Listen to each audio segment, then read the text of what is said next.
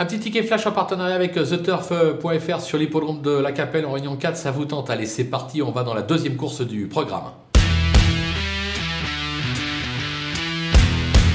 Dans cette épreuve, on va tenter le numéro 3, euh, Hypothèse euh, Forgan. Euh, c'est un cheval que, que j'aime bien. Elle a montré des moyens depuis ses débuts en compétition. Certes, elle n'arrive pas à passer le poteau en tête, mais un jour ou l'autre, elle va y parvenir. L'engagement est plutôt favorable, sa régularité plaide en sa faveur. J'ai la sensation que ça peut être le jour J, ce jeudi, sur l'hippodrome de la Capelle, raison pour laquelle on va la tenter gagnante et placée.